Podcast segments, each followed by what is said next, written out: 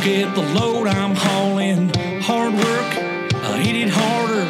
Ain't nothing new for a backwoods farmer. Sun up to sundown, backing up traffic all the way to town. Camo hat and a farmer's tan. Cause I'm a working man. Welcome to Fastline Fast Track, presented by Fastline Media Group, your innovative consumer resource and marketing partner of choice for the evolving agricultural community. Now, here's your host, Brent Adams. Well, welcome to another episode of Fastline Fast Track. It's Brent Adams back with you, and so is my voice, and I'm awful glad you're here. On this episode, two of the biggest farm shows in the country the National Farm Machinery Show in Louisville, Kentucky, and the World Ag Expo in Tulare, California are happening next week, and we have previews of both of them. I'll also talk with Sam Goldberg, producer of the film Silo, to get an update on the success of that project, and we'll take you to Hank Snow's iconic Rainbow Ranch in Madison, Tennessee, for the music of rising country sensation Karen Waldrup. You won't want to miss a moment of this one. Let's go. Well, first up this week on Fastline Fast Track, it's my pleasure to welcome in David Beck, who's the president of Kentucky Venues and of the National Farm Machinery Show, uh, the largest indoor farm machinery show in the country. And David, uh, welcome into Fastline Fast Track. Thank you. Good to see you again. Man, it's great to great to be seen here. This is the uh, this is the second time we've had a chance to do this. Uh, we started out uh, in the show's infancy last year talking about the show and had a blast uh, doing tapings from the show last year. We'll do that again this year in the South Wing C booth 8881 this year. We'll have uh, from Wednesday through Saturday. We're we're going to be cranking. Yeah, appreciate your support of the show and thank you for getting the word out. And So this is the 55th annual uh, National Farm Machinery Show. It's going to be held February 12th through the 15th here at the Kentucky Exposition Center in Louisville. And you know, this thing started out as an electricity demonstration and exhibit back in '63, became Farm Machinery Show in '66. It's just grown ever since then. It really has. In fact, uh, I celebrated a birthday this week, and my first year attending, I was in middle school. Wow. To think where it's come from to this point in time, it's amazing to see this show. What are some of your recollections of those early shows? We used to get a publication back when I was on the farm, and it was called the Kentucky Farmer, big, large tabloid, and it had the booths and displays and all the exhibitors, and we would actually map out our trip. It was a big deal to get that magazine, and then actually being able to live in this community for over 40 years, and my previous responsibilities, and be a sponsor and be out here and all. Uh, the thing that I think back about is over the years, the relationships of the people you meet from not just in Kentucky, but from around the country that are here, and uh, enjoy that. Uh, also, uh, to be able to see the young people, the next generation coming on, being part of that myself many years ago, and see it today. I really love to see the blue and gold jackets show up and young people. Uh, in the tractor pull, I can remember when you got your tractor pull tickets here, and now we have to order them in advance to make sure we're doing all that. So to see those transitions, it's just a, it's a great time for agriculture. It's a great time to be at this facility. Uh, and if you had any question about the uh, scope and magnitude and uh, uh, just the uh, the power of this show, more than 300,000 attendees in 2019 and more than 60,000 tickets sold to the tractor pull. It is amazing when you think about a four day show when you can attract over 300,000 people with a common interest in agriculture, different aspects of it from different parts of the country, and occasionally a few from outside the country, being here on this property to, to discuss agriculture, to show the latest and the best. People come to see the new innovation, the new technology, but also discuss some pretty traditional issues. You know, we have a lot of seminars and information where people can be exposed to. The, um, but it's amazing. We have a little over 1.2 million uh, indoor climate controlled space. So that does set us apart. There's some wonderful shows around the country, but for the time of year we hold ours and the rich tradition that it has, uh, we're excited about that. But we don't want to take it for granted. We're always trying to listen to the, the attendees. We also listen to the exhibitors and look for ways in trends in agriculture that we can improve it and make it worthwhile for those that spend their time and resources to be in Louisville the second week of February every year. Now, you mentioned the latest and greatest. Uh, what, one of the neat things about this show being at the front end of the year, a lot of manufacturers save up some of their big product rollouts for this. And I would imagine this year will be no different. That's what we expect. That's been the tradition, and uh, not a lot, not a lot said about that ahead of time. Uh, I guess trade secret, so to Sure. speak. But it's neat to see that take place too. To come and see it. You know, growing up around the show um, a few years ago. Uh, I came out on a Saturday morning uh, and just walked the show from one end to the other. And I was in a different role then. And even though I've been here for many, many years and familiar with in and out for different meetings and events, I was amazed mm-hmm. to see every square foot what you could see in agriculture for, for large operations and small operations and everything in between, and different type of commodities being produced. There's something here for everybody in agriculture. Mm-hmm. And uh, one of the other neat things you mentioned earlier, uh, youth and the, uh, the, the blue jackets. Uh, again this year, the blue and gold auction, you know, big, big, Iron auctions, plus the uh, National Farm Machinery Show uh, have combined forces to to hold an auction that'll benefit the Kentucky FFA Foundation. Yes, very much so. You know, they've uh, they've had a history of being here now, working with that program. It's beneficial to uh, farmers to be able to participate in that program, and, and some of the proceeds going to a good cause. Because uh, I believe, as others do, FFA can actually change lives of yeah. young people. And so we welcome those opportunities to partnership and appreciate their leadership in participating in that way. So we get back to the tractor pull. Again, that that's been going on about as long as the uh, the, the farm machinery show here, and each night at seven o'clock, Saturday, February fifteenth at noon. Uh, some of the best pullers from around the country convene, and, and you guys just pack Freedom Hall and, and have a good time with it. It is. It's, it's entertaining. Uh, it'll be the 52nd annual wow. championship tractor pull. It's an invitational tra- tractor pull. Uh, well over $200,000 in prize money uh, for those that participate in it and it's exciting. Uh, it's it's the farmers' derby, so to speak, and it's just great to see the uh, the people enjoy it. Uh, we've added uh, four new announcers to the program this time, uh, and uh, and one of the goals is to increase audience participation. Hmm. So I think it will be entertaining. You know, in between the pool, there's a little downtime for a few minutes there, so uh, be a lot of opportunity to engage the, the attendees. So I think they'll have a good time. We're looking forward. Again, it's a rich tradition and we want to honor and protect that tradition. At the same time, we're looking at ways to make it even more exciting for the attendees and the pullers themselves. Mm-hmm. Now, you had mentioned earlier about uh, some of the uh, uh, some of the classes that are there, some of the demonstrations, and so forth. Are, are there any that stand out in your mind this year as uh, must see events? I think one that gets a lot of interest is the new technology. Mm-hmm. There's always something in agriculture. And being an ag guy myself, and um, but also in the private sector, uh, you think about many of the innovations that we have in our society, uh, many of the inventions that we utilize uh, from medicine to uh, various consumer products and, and households and, and, business community, uh, many of those started on the farm yeah. in agriculture. And so uh, I think we can take a lot of pride in that. Uh, agricultural people are problem solvers, mm-hmm. looking for ways to bring about efficiencies, uh, increase production, uh, increase profitability, looking for those avenues. So a lot of the things we have, you know, just like in drones uh, in our society, they were utilized on the farm too. Mm-hmm. And uh, so you think about different type of technology and equipment modification all the innovations that have come down through the years that allowed us not only feed ourselves but a good part of the world in agricultural production. And many times uh, we've overproduced. Mm-hmm. Uh, and many times some might think we're our own worst enemy. But that's because of creativity, innovation, uh, machinery development, but then the science of seed and, and production, genetics and livestock. Uh, you think of what we've been able to accomplish, uh, the amount of milk, uh, pounds of milk being produced all these various efficiencies, use of new products, a diverse use of products and byproducts.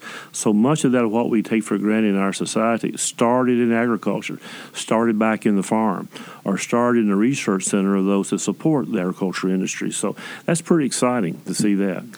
So there is no charge to come into the show. It opens each morning at 9 it closes at six, and then everything transitions over to the tractor pool.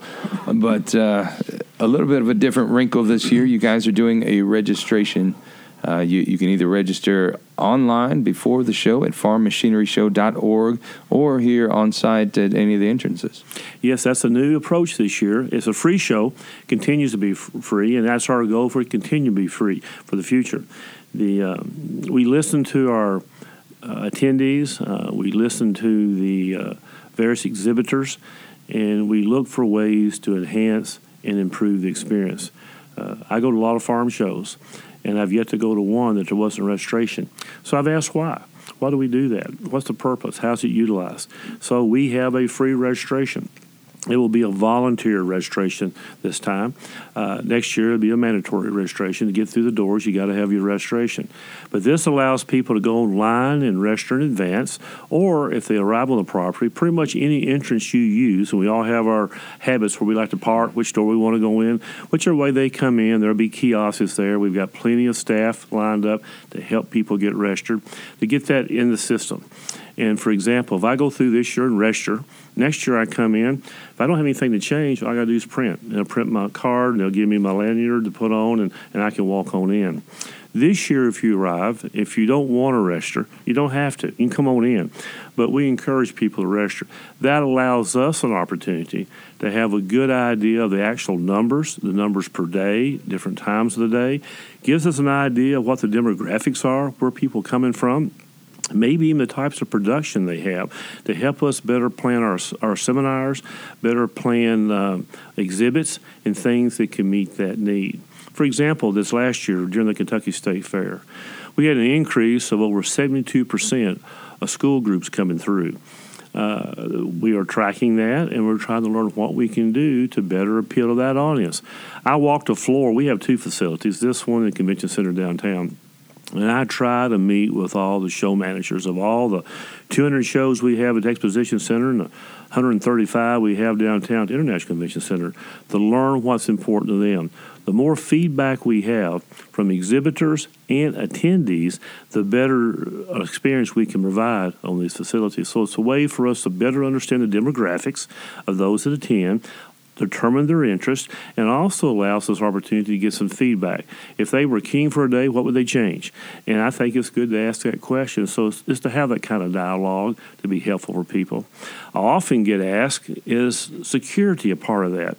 Uh, security is a priority of ours, but quite frankly, security was not part of the registration. Uh, I've advocated since I've been in this position that I want a safe facility for all of our attendees. I want a safe facility for all our exhibitors and all our colleagues and our sponsors, anyone that's involved with this property. In fact, we partner well with the state police. We partner with the Louisville Police Department. As we were tearing down Cardinal Stadium, uh, uh, we invited them out, the SWAT team, to use live ammunition. I pray we never need them, but I pray if we ever do, they got the skill set and they know our property like our own backyard.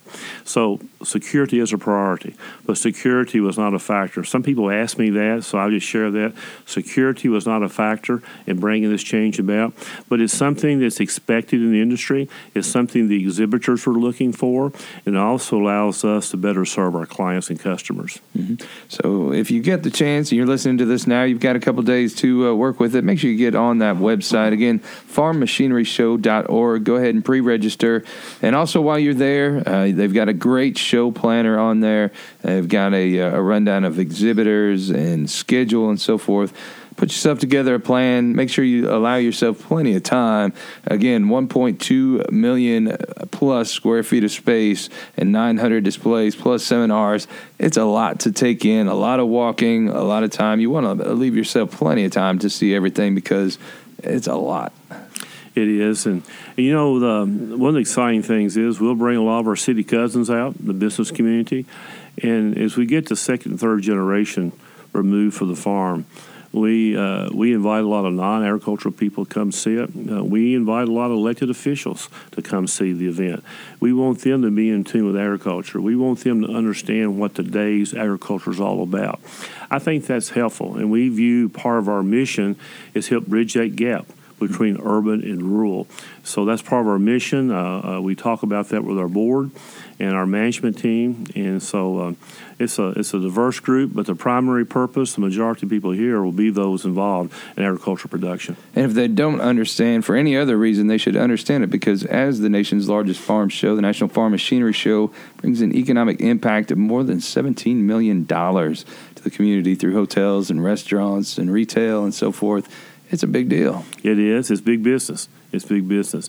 And we want to treat it like a business. And that's why it's important to monitor the trends in the industry, but also monitor the trends in uh, the trade show business mm-hmm. and the convention business so that we can better meet that. You know, everybody has meeting space, everybody has meeting rooms, everybody has podiums and stages and trade show areas, but what sets us apart? And uh, having a little over 1.2 million square feet of climate controlled space is one thing. Having sufficient parking is another. But many of our exhibitors may want to be outdoors, so we have that opportunity too.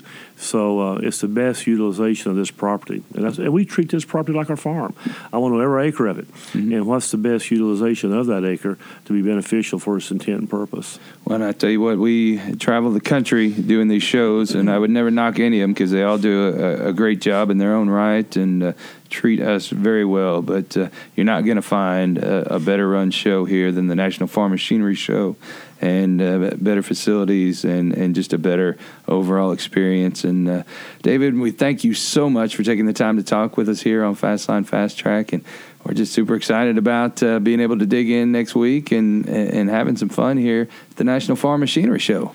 Well, thank you, and, and thank you for that nice comment about our facilities and our team and the show that we produce. Uh, we're excited about it. Thank you for the job you do in telling the story. Again, the National Farm Machinery Show will be held February 12th to the 15th, the Kentucky Exposition Center in Louisville, 9 a.m. to 6 p.m. each day. The tractor pull at 7, with the exception of Saturday. It'll be at noon, uh, and admission is free with that registration, but parking is $10, $20 for buses. Make sure you bring that $10 bill along or uh, bring the old plastic with you. Be ready for that. But uh, make sure you get yourself here to Louisville, Kentucky for the National Farm Machinery Show.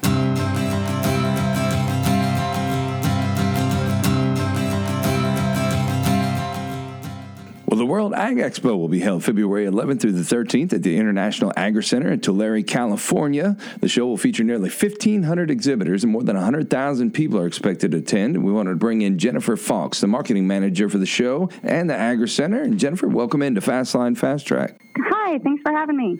Well, we appreciate you taking the time to join us here. This is the largest outdoor agriculture show in the country. And in addition to exhibitors, you have so many things going on informative seminars, ag tours, demonstrations, and a whole lot more. What's new for this year? Oh, my goodness, so many things. Uh, so, first and probably biggest, one of the biggest conversations in ag over the last year has been hemp. So, we did add a new hemp pavilion to the show it's just under 10,000 square feet. It will have exhibitors and seminars all three days of the show. Uh, we've also had a huge response on that. So, mo- more folks, there will be some outdoor exhibitors around the pavilion, and we're just adding a hunt, we're calling it a hunt village uh, with a couple of demonstrations and some folks. There's Hemp Road Trip uh, is planned to be here, and just giving people uh, a little more opportunity to be at the show and learn about hemp. So that's a big one for us.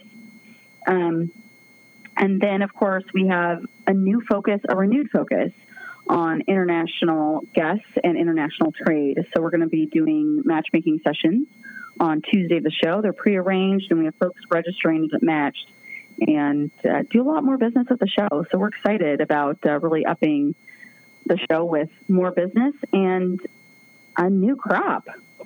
When one of the things that people look forward to every year, you come out with your list of top 10 new product winners, and they're featured at the show. Yeah.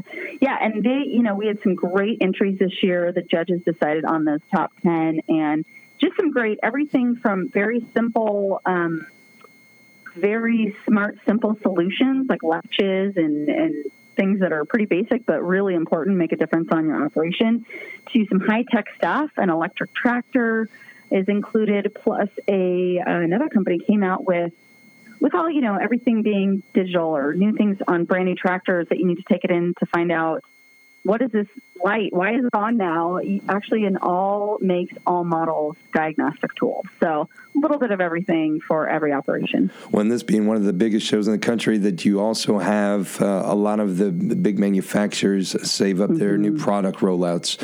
Uh, what are you hearing? What are you seeing there? I just saw a release from Case today. They're sending out some new information on new releases. So they're going to be here with new things um, in the lineup launching. And also their new deal with the Walker family. And the Walkers will be here at the show site. AGCO, of course, is doing some great stuff. And John Deere was in our top 10 new products with their fixed frame tractor. So they'll have that here as well. New Holland, too. Um, it looks like they have, I think that they're going to do some demos with a new skid steer, it looks like. So, um, you know, just great lineup, lots of people doing things. We've even got those, you know, small tractors, LS Tractor always has some great small pieces. Uh, they'll be pulling some of our trams this year. So lots of things to see. Everybody's got something. I've got a list of at least 30, 40 exhibitors with something new that as based on what I know so far and what they've told me. So lots of stuff to see. In addition to the hemp pavilion, you also have a wine and cheese pavilion, and something that is uh, of, uh, of, a particular interest to our Pink Tractor followers is a women in ag pavilion with, with seminars that are geared directly toward women in agriculture. Yeah, we have a few options, and of course, we love everyone to have a choice in what they want to see and do at the show. Um, of course, one is Women in Ag for Mentoring and Empowerment, WAMI, which is just a fun acronym. Uh, they do a full three days at the show in a seminar trailer, and they do an amazing job. They get such a great lineup. It's varied from how to make sure you're dressed for success and your resume is good to go to how to get on boards and become that corporate leader as in addition to those day jobs and have you know be a part of a bigger conversation. Uh, also, there's just updates, government policy update meetings as well with some great folks. So um, Pam Sweetens and her group do a great job um, programming that lineup. We also, of course, have our World Ag Women team who bring more of the entertainment side. So if you need a minute to sit down and want to go see how all the great produce and things that are produced by agriculture, what you can, uh, what kind of meal you can make with them, you can see some local chefs and get a taste test as well. Um, but they also have some great gardening uh, workshops and, and a few other great topics in there. So there's a lot of options. Well, as the show's name indicates, there's a world focus, and as such, there'll be exhibitors and attendees from around the world there. And one of the biggest news stories out there right now is the international spread of the coronavirus. And I understand that the World Ag Expo is working closely with federal, local, and state officials to be able to monitor the situation and devise a plan right there on the grounds. Absolutely. And, you know, we work with local, state, and federal folks every year on health and safety. So this year will be no different. Um, we actually had the Tulare County Health Department here this morning taking a tour of the grounds and looking at places where we're going to add signage to remind folks to wash their hands and what some of the symptoms might be in case we need to take that, uh, take some extra steps. Uh, again, a lot more hand washing stations. Washing hands is definitely one of the top ways to keep illness at bay of any kind actually our local health department is a bit more concerned and of course we'll never take anything lightly but they're a bit more concerned about the cold and flu season here locally. Um, just you know looking to be a, a tough season and we want to keep everyone safe. So just know when you're coming to the show we've, we've looked at everything from the coronavirus to the flu to just general safety and making sure that we're screening um, folks, especially our international traver- travelers. We love to have them here, but we also want the federal government taking a look at the list and making sure they're only letting the right, pe- you know, the people we want here in the country to come. And uh, and of course now they also are doing the screenings at some of our biggest gateways, uh, those airports in LA and San Francisco, making sure folks are only coming if they're well enough to travel. So the show again runs February 11th through the 13th. Tell us about the hours. Sure. Uh, Tuesday and Wednesday, we are open 9 a.m. to 5 p.m., and Thursday, we're a little shorter. We start at 9 a.m. and close at 4 p.m. So make sure you go check them out. Also, uh, make sure you go check out their website, worldagexpo.com. Again, that's worldagexpo.com. Uh, you get a show schedule there. You know, the program, everything that you want to know about the show. I would also say, too, folks, uh, get the app, download the World Ag Expo 2020 app on Android or Apple. And uh, great resource. You can start planning ahead on your show, save some things you want to see. Because again, it's 2.6 million square feet. It's a lot of walking, a lot to see. Uh, so we'd love people to come more than one day. Wear your comfortable shoes and come with a plan. And Jennifer, thank you so much for taking the time to join us here on Fastline Fast Track. It's always great to chat with you, and uh, we wish you guys the best of success with the show this year. Thank you so much. Well, next up on Fastline Fast Track, while at the recent American Farm Bureau Federation Convention and Trade Show in Austin, Texas, I had the chance to catch up with Sam Goldberg, the producer of the film Silo, a dramatic true story about a harrowing grain entrapment accident that took place in Illinois in 2010.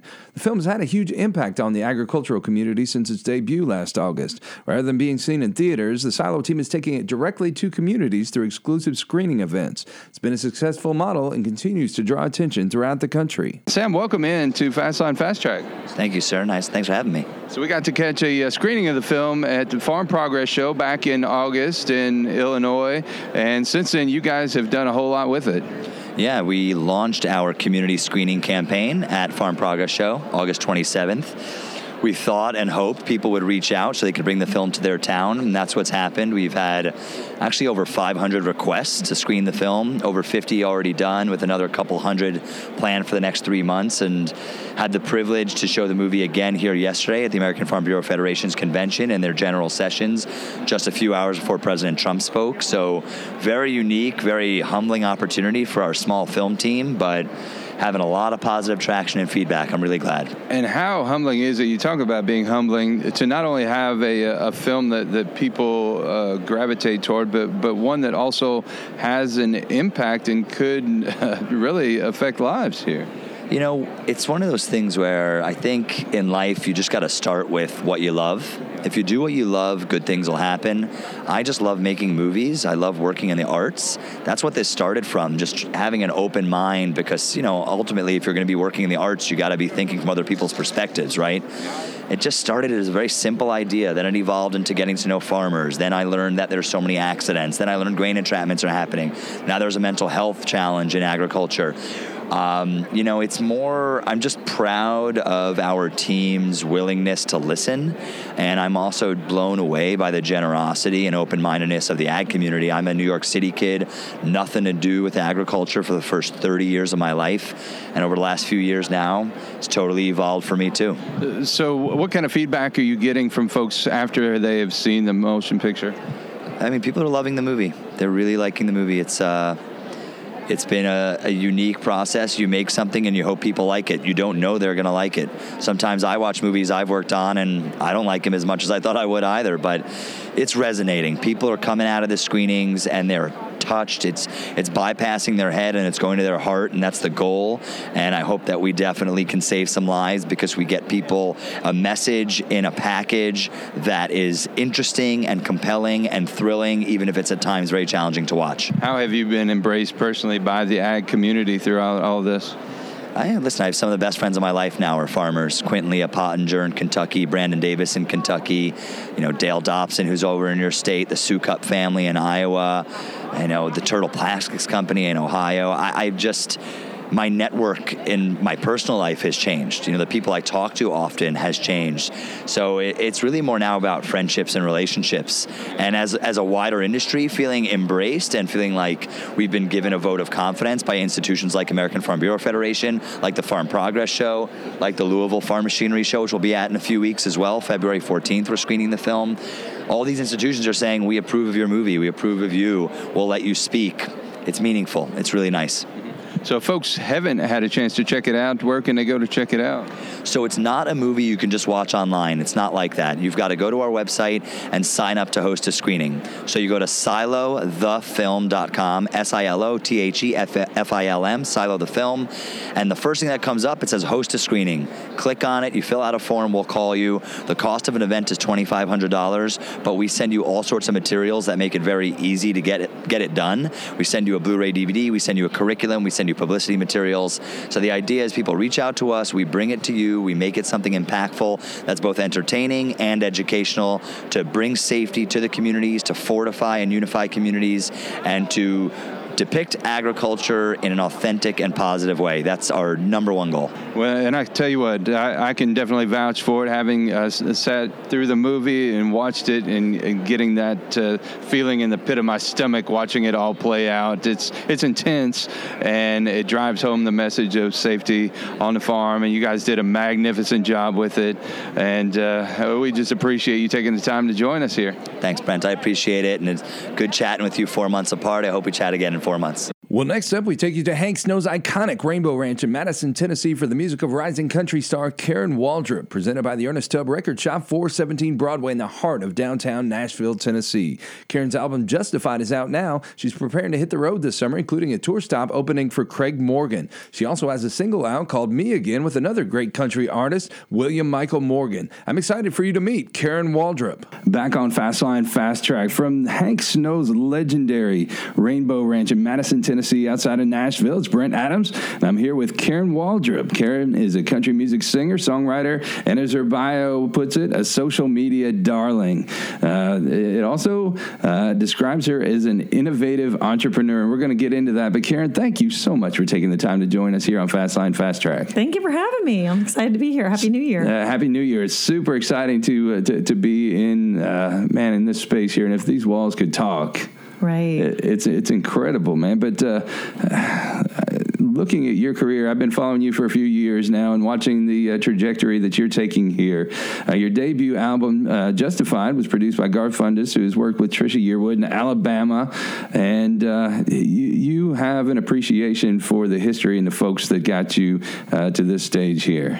Oh, truly. Um, I just started the Ken Burns country documentary, and my goal is to get through it because I do think the history of country music and, and what got us here is really important for me to know. And I think I do have a lot to learn. I've lived in Nashville for a while, and I've you know studied kind of the scene and the, the music world and music row and all that. But there's always a lot to learn about kind of what got us to where we are today and who was instrumental in that. And and today with the internet and everything that we're able to do, it's it's great to be able to kind of take the next step of of that, whatever that is. Who mm-hmm. knows what that is? Where did the love of country music come from? When I was a little girl, my older sister kept ordering. I don't know if you remember back in the day when you could like go online and order like, or you could go on a magazine and order Yeah, like. like Columbia House. yeah, you could get like seven CDs or eight CDs, and then they would ship you more and charge you for it, like without even pay, telling you and stuff. Yeah. So she got into ordering some of this great music back when I was about 13 years old, like the Dixie Chicks and Faith Hill and Trisha Yearwood, which is mm-hmm. cool because that came full circle,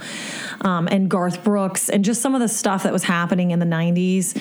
And I started listening to that, and I think that was kind of the first step that kind of brought me into some of the okay, well now I want to learn about Maria, uh, Martina McBride. Now I want to learn about Miranda Lambert. Now I want to learn about Dolly Parton. Like I want to learn about all the different times and and and feelings and energy of all the different types of music that has that has happened. But I think for country music itself, I'm from South Louisiana, so I've always really been drawn to soul music and and R and B and jazz. And when my sister started ordering those CDs, I think that's really what opened the door for me to actually kind of go into towards the country music element because I was literally so impacted and affected by the Dixie Chicks Fly record. Uh-huh. I mean, I studied the record. I was like 13. I learned how to play every single song on that record. Like, it was the first song I ever learned how to play on guitar. And I think it's cool too because Dixie Chicks had all those harmonies. Mm-hmm. So as a child, I was like studying these harmonies and like isolating the parts in my head of like, okay, this is a fiddle, you know, this is a, a guitar, this is, you know, like this is a steel guitar. Like I could, I was, I was intelligent musically enough at 13 to know that these are the different sounds and these are the different parts. And I was always singing in choir. So I think that was really good for me. Mm-hmm. Discovering the Dixie Chicks was like really good musically for me. Mm-hmm. And then after that, I kind of went into all the different other, you know, Sure. explorations of music. So, what was it about music that grabbed you? I mean, at that age, you're talking about being, you know, a, t- a teenager, when, when you could have looked at it and said, okay, well, maybe I want to be a doctor or, or an architect or a school teacher or whatever. But there was something about music that, that, that took a hold that, uh, that, that kind of pulled you in. What was it? Whenever I was um, really young, I was always in choir. So, like elementary school choir, middle school church choir, high school choir. I mean, I was just singing all the time. Um, and so, I think for me, you know, when I was singing in all these churches, I didn't really necessarily know that I was going to have a career in music, really. But I knew that it felt good to sing, and I knew that it was fun, and it was really a thrill to like find harmony parts and and pick on the guitar. And I knew that that was really fun. And then what I think was really important, and I was just telling my family about this over the Christmas break, but I was in um, choir in a place called Our Lady of the Lake Church in South Louisiana, and there was a guy in the choir. His name's Chris Eshte, and he played guitar and he would write songs. And he's the one that opened the door to me about the ideology of writing a song. And oh my gosh, all you have to do is play whatever you want and sing whatever you want. Like that's awesome. How fun is that? I want to do that. And then what was really cool is that I tried to go to Bourbon Street when I was 16 years old, which was really dumb. My parents caught me and I got grounded for three months. And when I was grounded, it gave me the time to really focus on my instrument and learn how to play it. And I'm forever thankful that I went to Bourbon Street that night. Career was born. huh? Yes, seriously, on a 16 year old night down. Yeah, we never made it to Bourbon. We weren't smart enough to make it there, but we tried and we got in very much trouble for it, but it paid off. So, at what point do you say, okay, uh, maybe I am good enough to do this? Uh, you know, if I'm going to do it, Nashville is the place to be. Yeah, so um, back whenever I was singing in that church choir, um, the, Chris Eschte, which ironically ended up opening up for me last year, which is insane, small world. Um, but anyway, whenever I would go in and I would play with him and write with him and create and learn, they put me on the stage in this church in front of like a thousand people playing guitar. Now they turned the volume down a lot, but it gave me this opportunity to like play along with this band and like get my rhythm right and like feel comfortable in front of people. And then I was kind of like hooked, if you will. Like I really love to write. I love. I was like constantly writing. And then I went to college at the University of Southern Mississippi. And while I was in college, people found out that I wrote and sang. So they kept wanting me to play their tailgate or play their bar, or play their festival, or play their outdoor whatever for the basketball games. So I kind of became this like staple artist at the University of Southern Mississippi. I was playing so many shows. It was unbelievable. Like crazy. I was playing like four or five nights a week while I was in school. I'm playing at fraternity houses, sorority houses. I mean, anything really, anywhere. Uh-huh. And that's when I was a junior and I really started making some money. Hmm. And I was like, gosh, you know, this is like, I'm obviously have something here. If I'm able to make money and people are keep hiring me, I should probably go somewhere where I can do something with this. And I didn't know if that was New York or LA or Nashville or Atlanta or Austin, New Orleans, any of those places would have worked. And I chose Nashville because when I when I got to the city and I stepped foot in Nashville, it just felt so right. Like it mm-hmm. felt it felt safe enough. You know, uh, it was one of the safer city options for me, and I was a small town girl, so I just wanted to make sure I was really safe. But it also felt musically right. Like the music that was being played here felt right. And so I chose Nashville not necessarily because of any but the city, but more because of the feel and the energy that Nashville has.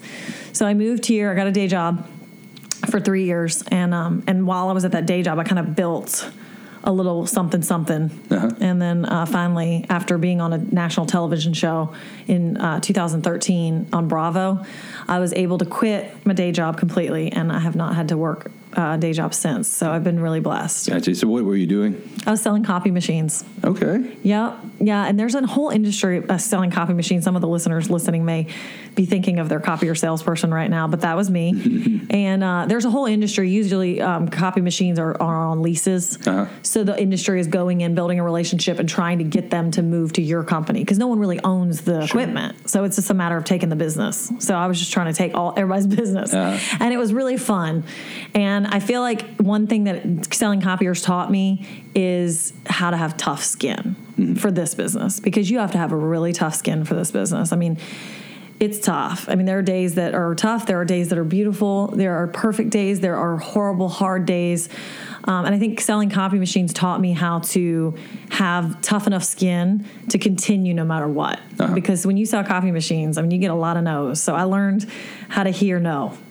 So uh, we mentioned innovative entrepreneur earlier, and, and one of the things that uh, re- really strikes me about your career is that. Uh, um, you know, you see a lot of artists, and they will put every different facet of the business in somebody else's hands, and they just uh, concentrate solely on uh, performing, songwriting, singing, whatever. But uh, I've kind of watched how, how you have gone about it, and uh, y- your album "Justified" was was crowdfunded. Yes. And uh, it- you have done so much on social media and uh, have really taken the bull by the horns and really directed each facet of, of your career to this point. Thank you. I appreciate you noticing that. Um, it's not necessarily because of choice. I didn't necessarily say, "Oh, this is what I want to do." It was more um, just God working in my life and and God opening certain doors for me. And when you have God opening a door to say, "Oh, we have a great, amazing producer for you," but we don't have a, a, a record label yet then you just go, okay, well, how do we make it work? And you just kind of figure it out somehow. And so the way I figured it out was, okay, well, I have a lot of fans. I have a lot of people our Waldrup, I call it Waldrup Worldwide. Mm-hmm. That's our fan. That's our family. what we call it, Waldrup Worldwide, and it's um, sitting at five hundred and eighty thousand people right now. Wow. And thanks. And our goal this year is to reach it to seven hundred fifty thousand. Um, which doesn't seem like too big of a goal, but it's still 200,000 people. So I'm trying to keep the goal reasonable um, so we can hit it. And um, anyway, my point of telling you that is that I knew I had people. I knew I didn't have.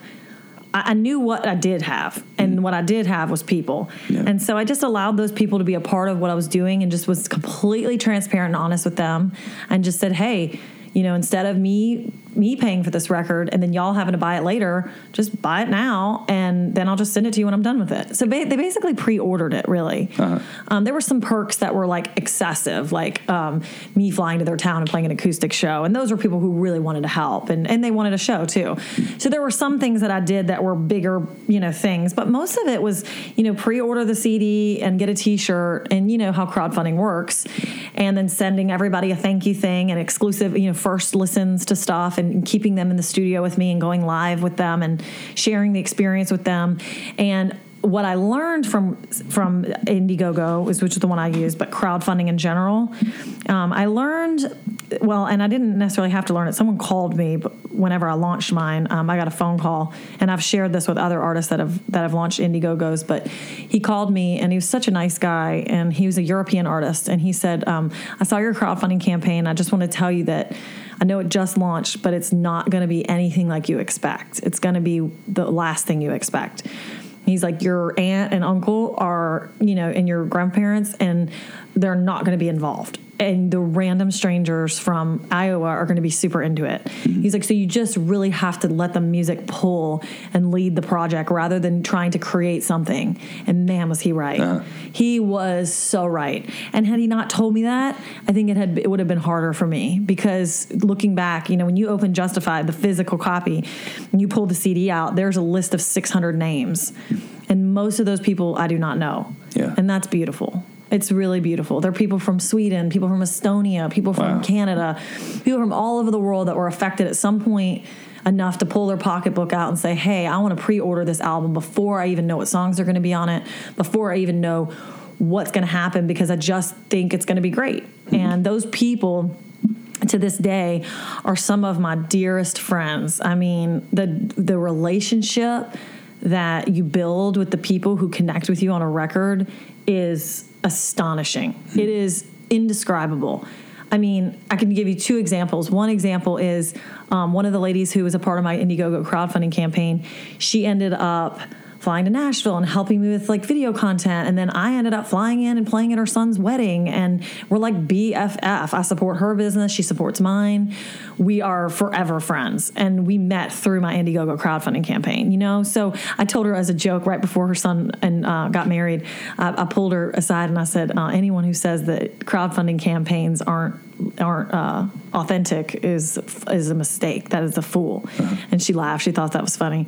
And then there's another example, and there's 600 of us. So there, these are just two short examples. But the other one is um, a friend. She contributed to that crowdfunding campaign. She was a super a, a- a huge part of it emotionally. She was listening. She was a part of all the live streams, and she just kept giving and feeling and feeling and feeling. Well, flash forward two years later. I'm the one fueling her life because she just found out that she has cancer and mm. her husband just lost her job and we're shipping her Christmas gifts and people are sending her money. So I think it's just a testimony of when you give, you receive. And if you live your life never being generous to other people and never fueling community, you could possibly find yourself when it's your turn because everyone has their turn without help. So I think these people that help me and then me now helping them are a testimony of being generous in this world and and not being so selfish and just giving back somehow. Mm-hmm. And, and I think if, if you're uh, sitting here listening to this, uh, you, you understand why 600 people gave to that. Uh, if you hear uh, Karen's heart for all that, but uh, not only that, but uh, you rewarded them by placing that that album on four of Billboard's album charts right off the bat. So that says something about the quality of the work there. Well, thank you. Um, I think they actually rewarded me with that because they're the ones who listened to it, downloaded it, streamed it. Um, so they are the ones who get all the credit for that. That was, I mean, we made the record, but they stated everything else. Well, the song "Sometimes He Does" received uh, critical acclaim from Rolling Stone as well. So uh, you don't get that validation without uh, without without being pre- pre- pretty solid. Thanks. Yeah, Lori McKenna wrote that song, and that was one of two songs I did not write on the record, but it is my hands down favorite song from the record. Uh, Lori McKenna, whose star is very hot in Nashville Yes. r- right now. So, uh, uh, you know, that that uh, also led you to some accolades in 2018 Nashville Industry Music Awards, uh, Artist of the Year, Song of the Year, Best Live Country Performer, and Best Solo Country uh, Female Artist of the Year. And then in 2019, uh, the Torch Awards for, from Keith Whitley. And it was so wild, I have to tell you, as I was preparing all the notes for this, um, uh, uh, listening to this uh, last night, uh, uh, Keith Whitley came on. No kidding. Somebody's doing me right. Came on as I was literally typing that line, and I said, Wow. "Wow, that's a little God wink right there." That sure and it's, is. uh, so- some cool stuff there. So, uh, uh, and as a matter of fact, as I started writing this, uh, one of the songs that was playing was uh, was Kitty Wells. You, you know, neat. just uh, and they called her the the queen of country music. So. Uh, it, it- does my heart good to see uh, where, where you're going with all this.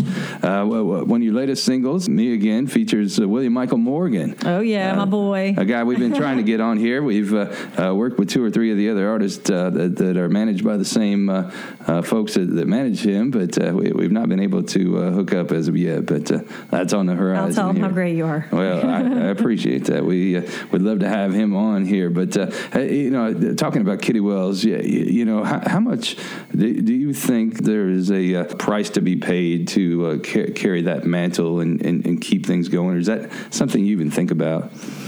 Um, I think the women who came before us did have it harder. I really do. I think, you know, you people want to complain in 2019, 2020. Oh, you know, female artist this, female artist that, and that that is true. I'll give them that. There are there there are definitely challenges, but we are not making music in the days before women had the same equality that they have now. So we don't deal with quite the same battle. We we deal with our own battles. I mean, trust me, I can't tell you how many people have said, "Oh, we can't work with female artists because of blah blah blah," um, and that's cool. Like whatever, but you can just go on with your life because we are not going to be able to change. We are female, and that is the way it is. Um, but I do think it's a lot easier for us. So I don't. I try, not to complain because you look at the Dolly Partons of the world who really did have obstacles with men, thinking that women weren't equal. Yeah. Whereas now we're kind of in a society where women are. You know, we vote, we we go, we hang out, we you know drink wine, we we do whatever the men do, right? But it, we do have our own battle. But I try not to complain too much because at the same time there are so many situations where I am completely equal to a man and those situations are Spotify, YouTube, you know, these these massively uh, huge channels that people can consume music. You know, I have just as much of power to reach people on Facebook or Instagram or Twitter Yeah. as a guy. So so I think there's there's benefits and there's hardships, but I think people like Kitty Wells and Dolly Parton and you know the Carters and all these people who came up before women were really perceived as being equal, if you will, definitely had it harder. Mm-hmm. No doubt. I mean, I don't know. I haven't met Dolly Parton. I'll ask her when I meet her. well, then you put it out there like with the Indiegogo thing, and you, you let the people decide. yeah. Yeah. Uh, so what's new uh, for for 2020? What, what's on the horizon here for you? 2020 is a really exciting year for me. Um, 2018 was super hard. Um, I had an article that People Magazine wrote about my year in 2018, and it was just a really challenging year. And if you're listening, you can go read that article. But it was about um, personal hardships, security hardships, financial hardships. Um, musical hardships. It was just a really hard year. I had Justified done, ready to go, but God kept sending me all these battles to fight that had nothing to do with the record. Um, and meanwhile, I was writing a memoir, a book um, from January 1st until um, mid 2019. So when I started the book, the goal, the book originally started to be called Good Old Fashioned Persistence, and the book idea was supposed to be to show people how to release an- a record independently. Well, what ended up happening was the book turned into a drama, and it is a fascinating memoir. It is a drama, no doubt, um, and it really isn't really that much about music. It's more about the battles. So I changed the title to "The Music and the Rest of It," which is it, it, it does talk about music. It talks about shows. It talks about touring. It talks about flights. It talks about all that, but it talks about some really really intense stuff. So during that time, so then 2019 was just this best year of my life. We traveled all over the world. We played internationally. The music was great. Um, I was super happy about 2019. And now that we're going into 2020, I have these little things that are like that I already have. Like I have a music video that we shot with uh, William Michael Morgan that's about to come out. I have a book that's about to come out. I have a song called Breakthrough that's about that year that's about to come out. Um, I have a new song I wrote called Kendall County Road that's about being away from family, based on me being away from family. I have a brand new song um, that I just wrote called Denver in December that's about being on the other end of alcohol and drug addiction. So I feel that all these experiences are kind of coming full circle, and now I'm sitting with just this bowl of you know stuff. I want to do a perfume line this year. I want to. There's like a whole list of like just all this cool stuff that I'm able to do, and I think it's just a matter of sitting down with my team. Um, I'm about to get new management this year, and coming up with how we most effic- efficiently use this all of these things that I've kind of got in my pocket, you know, and and how does that how does that work most efficiently and also grow my fan base and also continue to tour, have fun, and get more creative and more um, expressive mm-hmm. through the music. So I think that's my goal this year. And, and when I was thinking about my New Year's resolution, I was thinking about how over the past however many years I've been making music, when I walk on stage, or excuse me, walked past tense. When I walked on stage, my heart was filled with so many things. Like I was thinking about how many people were there, or the crowd, or my outfit, or my lipstick. I was there's a million things in my mind. And this year, I'm challenging myself to take all of that away. And when I walk on stage, promise myself that I will walk on and I will focus on one thing, and that is the music. Mm. And I'm going to try my best to not focus on other things because I feel like it'll enhance my my sound. I feel like it'll enhance the moment. People will feel it more, and I just think it's time. Yeah. You know, I think I just you know we all grow and mature and there's things that like bring you through different phases of you know your career but for the first time I'm I feel that I can walk on stage and just focus on the music because we've built it enough off stage. You know, I can just really focus now on building it on stage and trying to enhance that because that's really what I do. That's that's really what I do.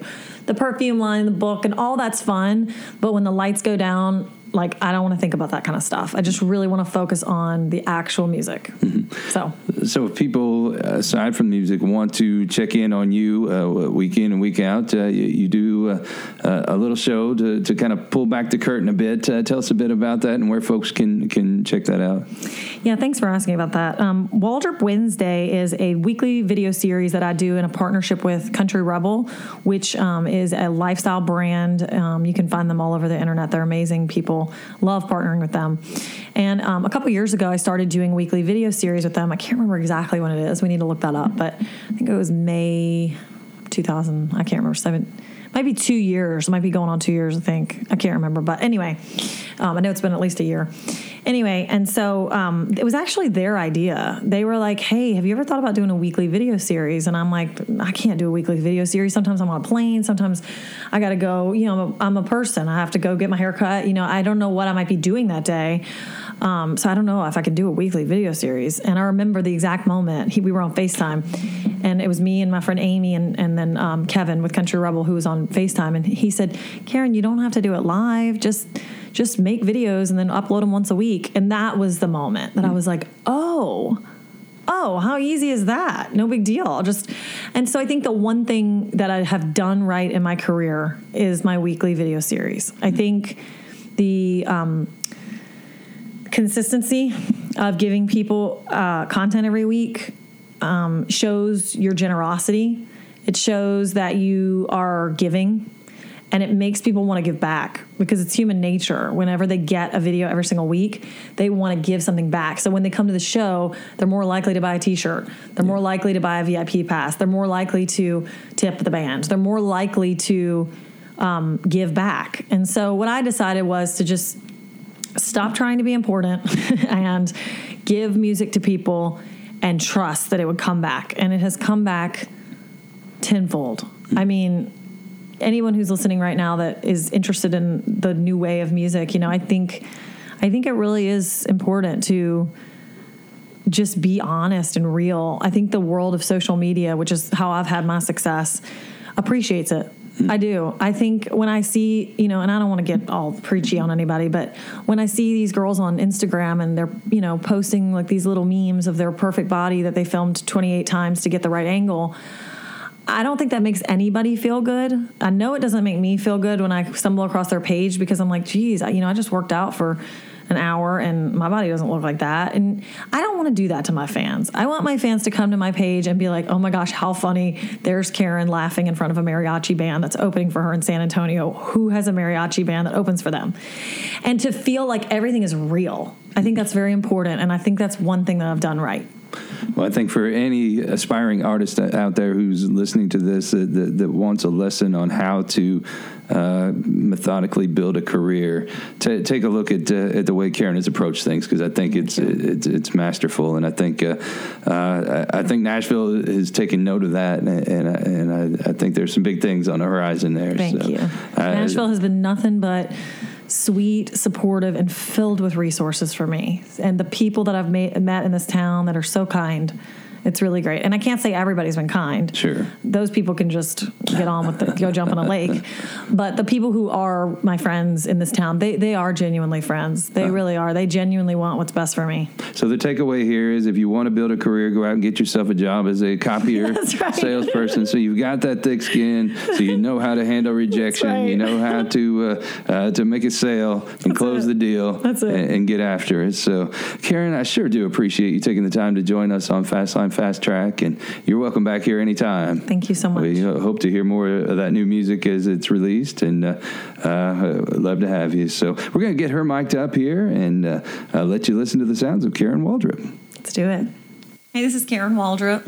This song's called Me Again.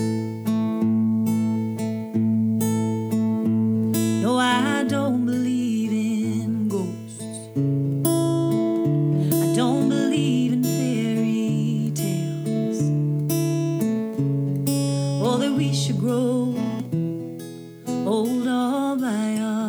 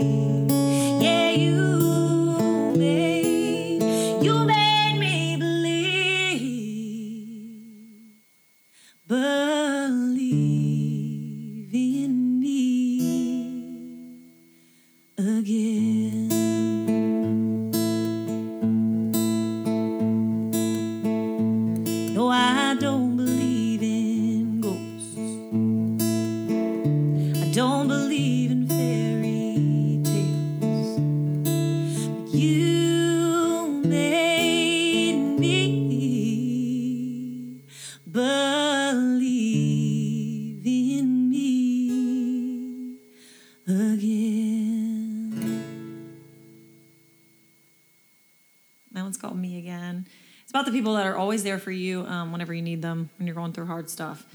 Um, that song's really special to me. It's um, a song that I wrote through a really hard time, and I'm really thankful that I got through it. So that one's called Me Again, and um, that one's very special to me.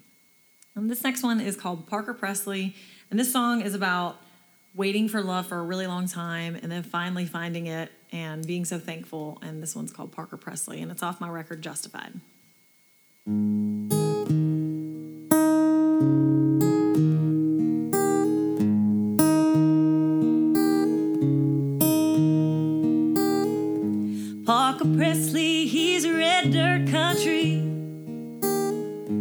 And simple, he's always been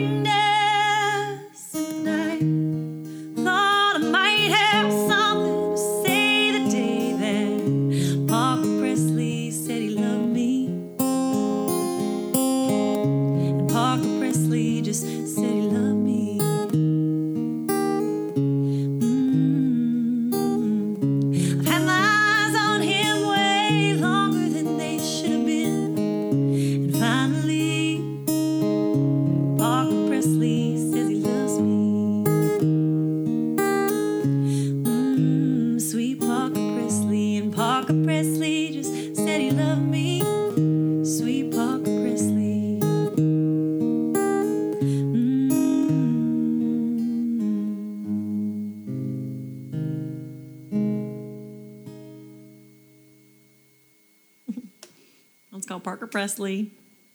And uh, that one's fun.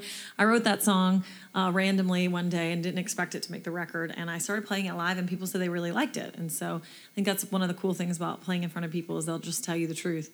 If they never come up and say that they like a song, then you probably shouldn't play it anymore.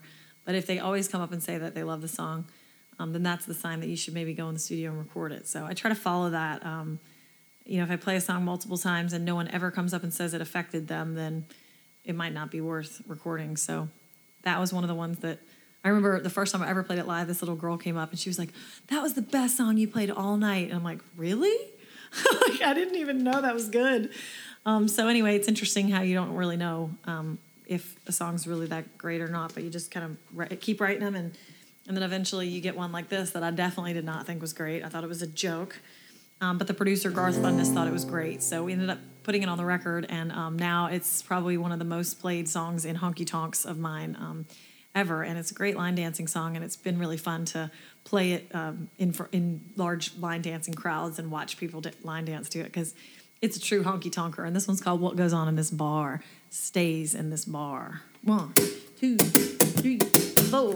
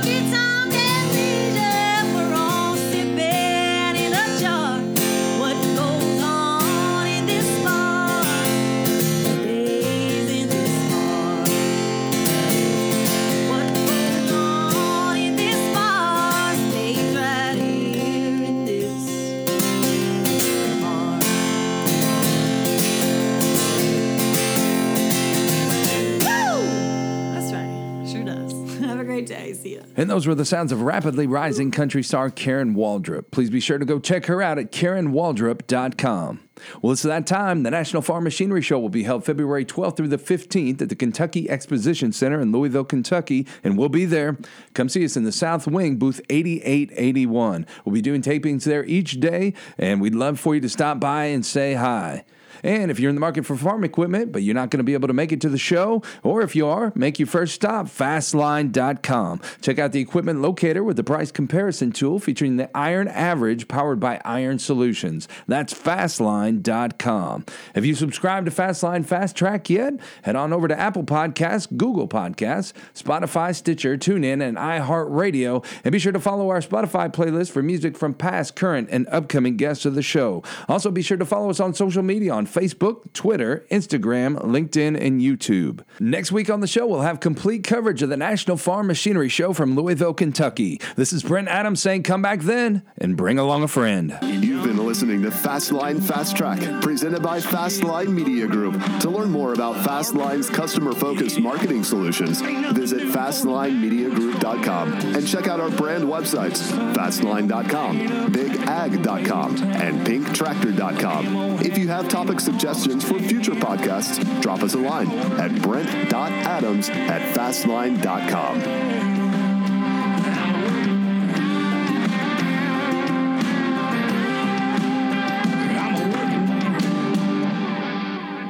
Something like that.